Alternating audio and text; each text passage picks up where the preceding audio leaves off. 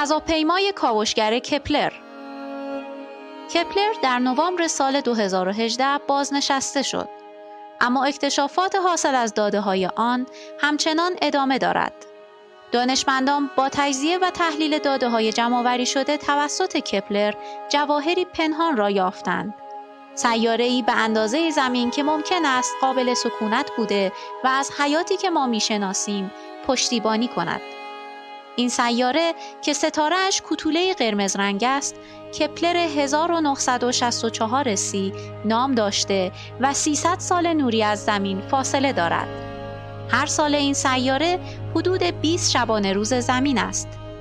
این سیاره فاصله مناسبی از ستارهش دارد و ممکن است آب به صورت مایع روی سطح آن وجود داشته باشد. از آنجایی که کتوله های قرمز بسیار کم نور هستند مدار قابل سکونت آنها در نزدیکشان واقع شده است کپلر با استفاده از روش گذر سیارات را شکار می کرد و در دو مرحله این کار را انجام می‌داد. مأموریت اصلی که تا سال 2013 طول کشید و مأموریت گسترده کادو که 17 ماه به طول انجامید و تا زمانی که سوخت فضاپیما به اتمام رسید ادامه داشت. این برنامه ها بسیار موفق بودند. کپلر حدود دو سوم از 4100 سیاره ای که تاکنون کشف شده را شناسایی کرده است. طبق مشاهدات این فضاپیما 20 تا 25 درصد از 200 میلیارد ستاره کهکشان راه شیری میزبان جهانهایی صخره‌ای در کمربند حیات خود هستند. مناطقی که شرایط بالقوه پشتیبانی از حیات را دارند. اطلاعات و داده های کپلر سالها ستاره شناسان را مشغول خواهد کرد. به عنوان مثال داده ها باید مجددا بررسی شوند تا سیاراتی که به اشتباه به عنوان نمونه مثبت نشان داده شده است مشخص شوند. در داده ها نمونه های مثبت اشتباه زیاد است زیرا اجرام آسمانی دیگری که در گردش هستند نیز باعث افت در درخشش ستاره ها می شوند. به عنوان مثال بسیاری از ستاره ها در سیستم دوتایی وجود دارند و کپلر عموما گرفتگی یک ستاره را با سیستم دودویی همراه خود مشاهده کرده است. در واقع محققان گروهی را برای بررسی داده های اشتباه کپلر تشکیل دادند و آنها اعلام کردند که کپلر 1649 سی به اشتباه نادیده گرفته شده است.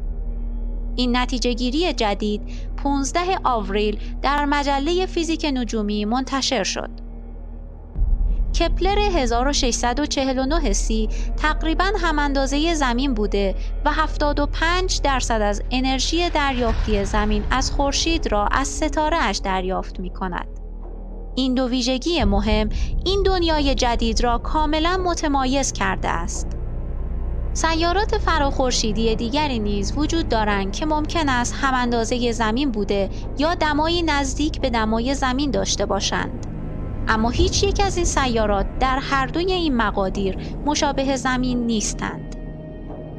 کپلر 1649 b همسایه کپلر 1649 c بوده و از آنجایی که شعاع مدار گردش آن تقریبا نصف شعاع مدار گردش همسایش است دمای بالایی داشته و برای حمایت و پشتیبانی از حیات مناسب نیست. و اما سیاره مد نظر ما. دانشمندان چیزی در مورد جو آن نمی‌دانند.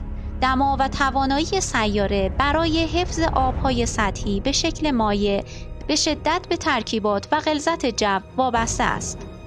علاوه بر این کتوله های قرمز اغلب به خصوص در جوانی اشعه های قدرتمندی از خود ساطع می کنند و سیارات مستقر در کمربند حیات آنها ممکن است در چنین شرایطی جو خود را به سرعت از دست بدهند.